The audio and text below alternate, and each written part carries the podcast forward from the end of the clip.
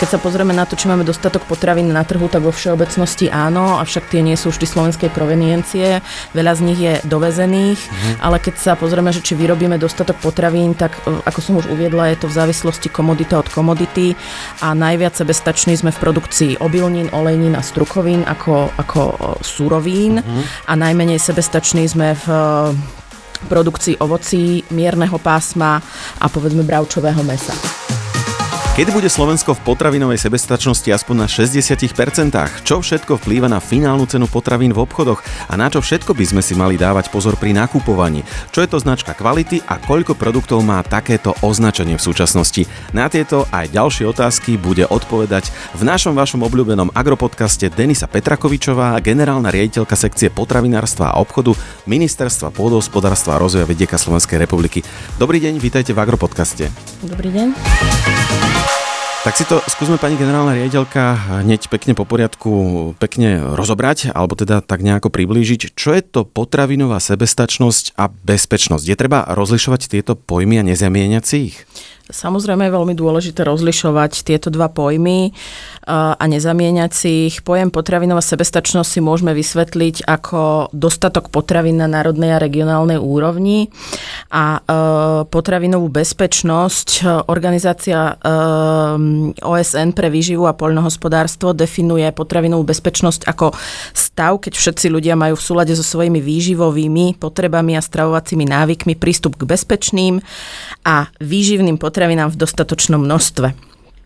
A e, samozrejme tam pri potravinovej bezpečnosti treba rozlišovať ešte ďalšie tri také aspekty a to je teda tá dostupnosť potravín na tej národnej, národnej a regionálnej úrovni, čo je vlastne tá potravinová sebestačnosť a potom e, fyzický a ekonomický prístup e, k potravinám a tiež samozrejme to výživové hľadisko alebo ten, ten stravovací aspekt. Uh-huh. Možno ešte, tu by som povedala, že potravinová sebestačnosť je vlastne súčasťou potravinovej bezpečnosti a často sa ešte stretávame s ďalším pojmom, čo je bezpečnosť potravín, uh-huh. čo je vlastne súčasť, čo je vlastne čo zahrňa postupy pri príprave manipulácií, skladovaní potravín, ktoré majú vlastne zabrániť, aby došlo k ohrozeniu zdravia a teda majú, majú zabezpečiť to, aby potraviny boli bezpečné a teda konzumovateľné. Jasne, tak ďakujeme aj za to úvodné vysvetlenie a ujasnenie si pojmov.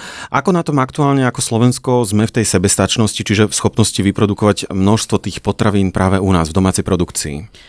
Môžeme povedať, že vo všeobecnosti uh, sme schopní vyprodukovať dostatok potravín u nás. Uh-huh, uh-huh. Samozrejme je to v závislosti komodita od komodity, ale ako vo všeobecnosti, keby sme to povedali, tak mu, sme čo sa týka možno toho čísla na tej úrovni, lebo častokrát počúvame, že keby sme mali také a také číslo, alebo sú vízie, že dosiahneme také a také číslo, tak aktuálne sme?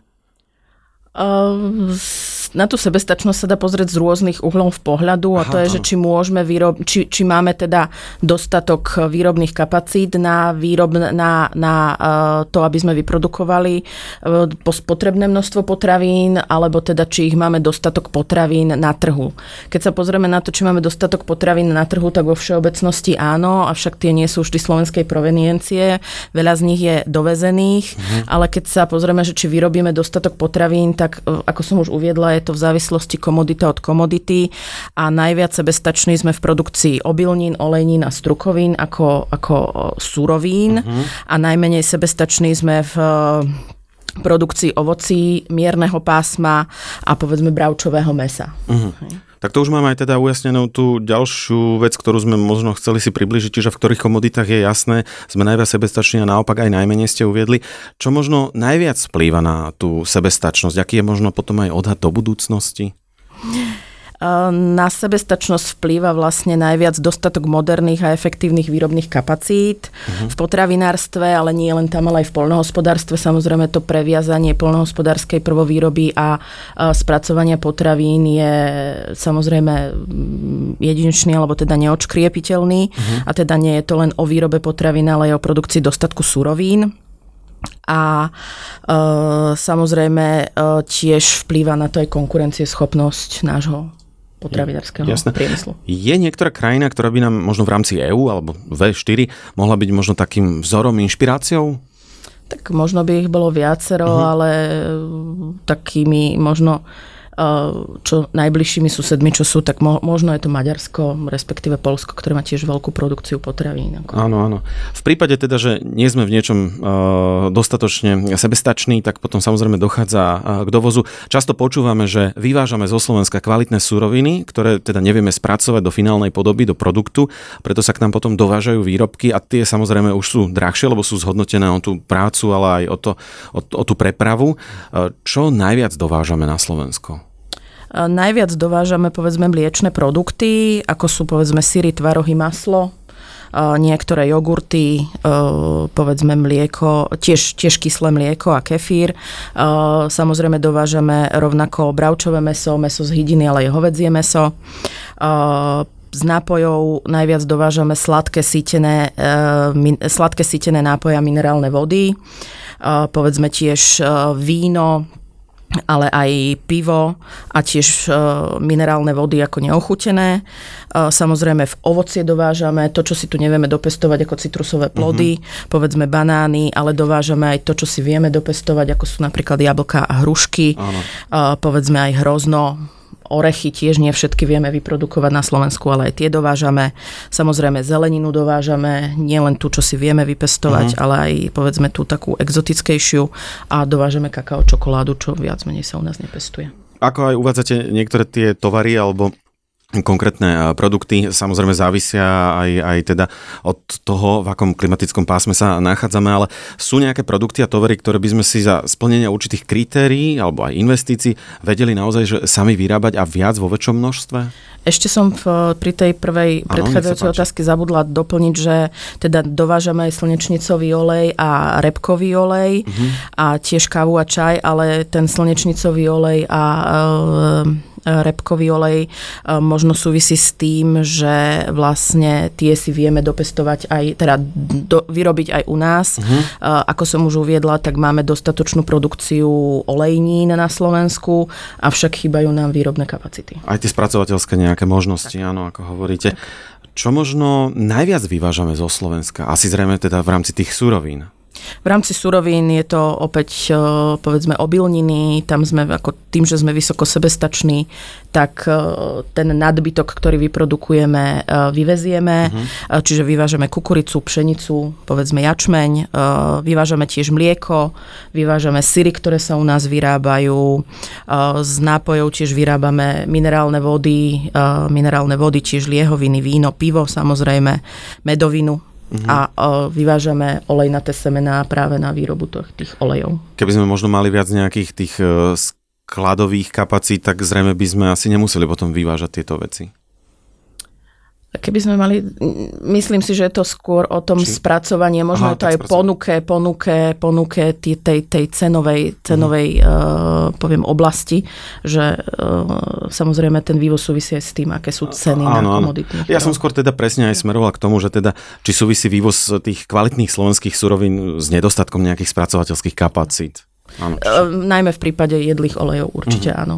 Ale v ostatných vlastne, v ostatných komoditách máme e, dostatok spracovateľských kapacít, avšak tie sú častokrát, e, poviem, zastaralé, respektíve opotrebované, čo súvisí vlastne s tým už toľkokrát spomínaným investičným dlhom potravinárskeho priemyslu. Jasné. V súvislosti s potravinami, a to teda asi mi dáte zápravdu, že máme to na dennom poriadku naozaj na stole, uh, počúvame, že naše potraviny sú teda drahšie ako na, u našich susedov. Prečo je tomu tak možno? my, čo sledujeme ceny, tak je tá, tento trend je už dlhodobý a vlastne ovplyvňuje to viacero faktorov, ktoré vstupujú do tej cenotvorby. Mhm. Vlastne. Také tie najvýraznejšie faktory vieme spomenúť? Sú to samozrejme ceny energii, ktoré sú tiež v poslednom uh-huh. čase veľakrát, veľakrát skloňované, ako rapidne narástli ceny energii. Sú uh-huh. to mhm. ceny vstupov, teda surovín, ale aj iných vstupov, povedzme do poľnohospodárstva, ako je cena hnojív. Uh-huh. A potom je to aj e, samozrejme na cenu vplývajú aj klimatické podmienky, čiže teraz tiež toho roku e, veľakrát skloňované sucho. Uh-huh. Niekedy je to vlastne dostatok, alebo respektíve nedostatok zra zrážok v prípadnom, v príhodnom období. Potom vplyva na tú úrodnosť. Áno, samozrejme. Mm-hmm. Že povedzme môže veľa dažďa zabezpeč- zabrániť zberu úrody a tak ďalej. Ale samozrejme vplývajú aj ďalšie faktory, ako je povedzme výmenný kurz eura k doláru, mm. alebo tiež cena práce ovplyvňuje a rozdielne sadzby DPH v, v krajinách jednotlivých. Čiže do tej cenotvorby najmä vstupuje teda e, cena samotnej suroviny, mm. potom tá práca, zvlášť energie v tejto mm. dobe, skladovanie a všetko, ako ste aj spomínali. Ktorá legislatíva o potravinách je momentálne taká aktuálna a na čo je zameraná, ktorá platí na Slovensku? Náš základný potravinový predpis je zákon o potravinách to je vlastne naša národná legislatíva, ktorá eh, okrem toho, že je teda ten základný zákon, má aj eh, vykonávacie predpisy, ktoré upravujú povedzme požiadavky na jednotlivé komoditné skupiny a potom sa orientujeme tým, že sme členom Európskej únie, tak samozrejme je u nás uplatňovaná aj európska legislatíva v tejto, v tejto oblasti. Pri potravinách častokrát máme také dva pojmy, že spotrebujte do a doba minimálnej trvanlivosti, ale asi každý, kto sa nad tým zamyslí, že doba minimálnej trvanlivosti je o tom, že minimálne do tej lehoty je garantované to zdravotné, nejaké bezpečnostné riziko alebo kvalita a spotrebujte do že priamo do toho termínu sa to má A vlastne tie dátumy, dátumy sú dva preto, lebo rozlišujeme potraviny, ktoré povieme rýchlo podliehajú skaze alebo tak. sa rýchlejšie kazia, tie ano. sú označované dátumom spotreby a tie, ktoré sú trvanlivejšie a nepodliehajú rýchlo skaze, označujeme dátumom minimálnej trvanlivosti uh-huh. a sú to väčšinou trvanlivé potraviny, ako napríklad cestoviny, povedzme niektoré mm, konzervy, konzervované ovocie, zelenina, strukoviny, uh, strukoviny áno, oleje, múka a tak ďalej, je ich množstvo vlastne. Jasné. A medzi tie možno dá, e, tie, ktoré sú označované datum spotreby, sú to už mliečne výrobky, mesové výrobky a to sú asi tie najvýbuklejšie. Práve na tie potraviny e, s dobou minimálnej trvanlivosti by som sa rád teda opýtal. Tam sa aj, myslím, aktuálne menila legislatíva alebo je platná. Tak skúste nám to možno priblížiť. V súvislosti s potravinami po datume minimálnej uh-huh. trvanlivosti sa menila legislatíva uh, v súvislosti s tým, že sa umožnil predaj takýchto potravín po, po tom, ako im uplynul dátum minimálnej trvanlivosti. Samozrejme, keď uplynie dátum minimálnej trvanlivosti, to neznamená, že tie potraviny nie sú bezpečné, ale už nemusia mať tie kvalitatívne, respektíve vlastnosti, ktoré od nich očakávame, čiže môže byť zmenená farba, môžu mať trochu zmenenú chuť, ale to na, ne, neovplyvňuje tú bezpečnosť a môžeme ich samozrejme, samozrejme konzumovať, ale treba ich povedzme samozrejme ovoňať, ochutnať, alebo nie, ovoňať v prípade, keď sa nám dá tá vôňa, overiť si tú, tú, tú kvalitu, že či, či chceme toto skonzumovať alebo nie. Áno. Čo sa týka nejakých prísnych potravinárskych noriem, tak je pravdou, že máme ako členský štát Európskej únie, teda v rámci Európskej únie, jedný z najprísnejších potravinárskych noriem? Ťažko povedať, či najprísnejšie, ale našim vstupom do EÚ, vlastne tým, že začala sa u nás uplatňovať e, európska legislatíva, uh-huh. tak časť tej národnej vlastne e, sa prispôsobila tej európskej, ale je ešte stále mnoho, poviem, sme potravín, ktoré európska legislatíva neupravuje a tie sme si, tieto požiadavky, alebo respektíve tie, tieto normy sme si na národnej úrovni zachovali a zachovali sme si ich preto, aby sme udržali vlastne tú kvalitu tých doma, doma vyrábaných potravín, a, ale nebol, nebol cieľom nebolo vlastne ovplyvňovanie, respektíve nejaké sprísňovanie podmienok pre domácich výrobcov, ale naozaj nám mm-hmm. ide o tú kvalitu a bezpečnosť. Možno taká servisná otázka, že ako by mal bežný spotrebiteľ postupovať, ak natrafí na pokazané potraviny v obchode, alebo teda keď zistí, že sú teda pokazané? V prvom rade by mhm. som odporúčila kontaktovať priamo toho predajcu a samozrejme potom môže kontaktovať e, orgány úradnej kontroly potravín, ktorými sú na Slovensku štátna veterinárna potravinová správa spolu so svojimi regionálnymi potravinovými správami a kontrolným orgánom je tiež úrad verejného zdravotníctva spolu so svojimi regionálnymi úradmi. V minulosti, si to veľmi dobre pamätáme, hrozili reťazcom likvidačné pokuty za rôzne prečiny alebo teda nejaké porušenia dnes sú už zmiernené a je takáto represia vôbec účinná, mala význam? Samozrejme, cieľom, cieľom úradnej kontroly nie je ukladanie pokút prioritne.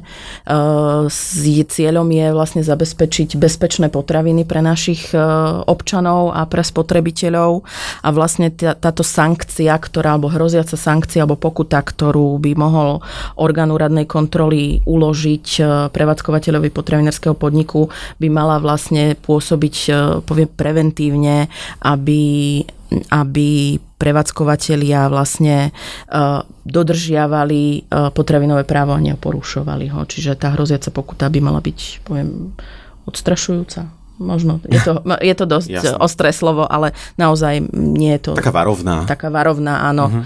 aby predchádzali porušovaniu legislatívy slovenské potravinové produkty, ale nie teda všetky, ale určité, ktoré splnia určité kritéria, majú označenie značka kvality SK. Tak si poďme možno niečo o tomto povedať. Čo je to teda značka kvality? Značka kvality je vlastne národný program, Národný program poľnohospodárskych produktov, na podpory poľnohospodárskych produktov a potravín, e, ktorý vznikol v roku 2004 na podporu domácej spotreby a, a potravinovej produkcie vlastne s vplyvom toho nášho vstupu a rozrastajúceho sa konkurenčného, konkurenčného prostredia na trhu EÚ. Takže to bol ten cieľ. Kto môže takéto označenie z výrobcov dostať? Čo musí vlastne preto splniť? Značku kvality môže dostať každý výrobca pôsobiaci na Slovensku, ktorého výrobky sú vyrábané z domácich surovín. Uh-huh. Tam je tá podmienka minimálne 75 e, domácej suroviny a všetky fázy výrobného procesu musia, e, musia byť vykonané alebo uskutočnené na území Slovenskej republiky a samozrejme tiež je nevyhnutné dodržia, dodržať deklarované parametre, respektíve vlastnosti a postup výroby, ktorý výrobca, keď si žiada o značku kvality kvality deklaruje. A keď teda dostane tú značku kvality, aj sa to potom nejako kontroluje, že či stále všetko dodržiava ten výrobca? Samozrejme, e, potraviny, ktoré, ktorým sa udel, má udeliť značka, respektíve už im je udelená značka, uh-huh. sú pod kontrolou úradných, orgánov úradnej kontroly, čiže štátnej veterinárnej potravinovej správy. Vieme povedať možno, koľko takýchto potravinových výrobkov už má označenie v súčasnosti? Značka kvality SK? Značku kvality v súčasnosti nesie, alebo k dnešnému dňu nesie 1129 výrobkov, ktoré vyrába 219 výrobcov. Uh-huh. to je pekné číslo, tak budeme držať palce, aby sa samozrejme rozrastalo. Prečo je dobre kupovať slovenské výrobky? Komu tým najviac pomôžeme? kupovať slovenské výrobky by sme mali, pretože sú bezpečné, kvalitné a kontrolované. Uh-huh. Samozrejme, a keď sa pozrieme na to, koho tým podporujeme, tak podporujeme tých domácich producentov potravín. Samozrejme, má to aj taký určitý environmentálny rozmer. Môžeme pri, prispieť k zníženiu uhlíkovej stopy, k udržaniu zamestnanosti a samozrejme, keď to bude niekto lokálny, tak častokrát toho, komu, koho podporujeme, aj poznáme. Čomu všetkému sa ešte venuje sekcia potravinárstva a obchodu ministerstva pôdohospodárstva? Sekcia potravinárstva a obchodu sa venuje bezpečnosti potravín, čo súvisí vlastne s tou kontrolou, úradnou kontrolou potravín. Tiež sa venuje vlastne kvalite potravín, to je vo väzbe na národnú legislatívu, e, ktorú, ktorú vlastne ako keby kreujeme a e, tiež sa venujeme obchodnej politike so základnými poľnohospodárskymi výrobkami a spracovanými poľnohospodárskymi výrobkami a potravinami a tiež sa venujeme povedzme propagáciu, lebo značka kvality je v našej gestii, čo je jeden z tých podporných programov odpovedala Denisa Petrakovičová, generálna riaditeľka sekcie potravinárstva a obchodu ministerstva pôdohospodárstva a rozvoja vidieka. Tak ďakujeme veľmi pekne, že ste si našli čas a prišli do Agropodcastu. Ďakujem veľmi pekne. A vy nás určite môžete počúvať aj na všetkých najznámejších podcastových platformách. Agropodcast, trendový doplnok súčasného pôdohospodára.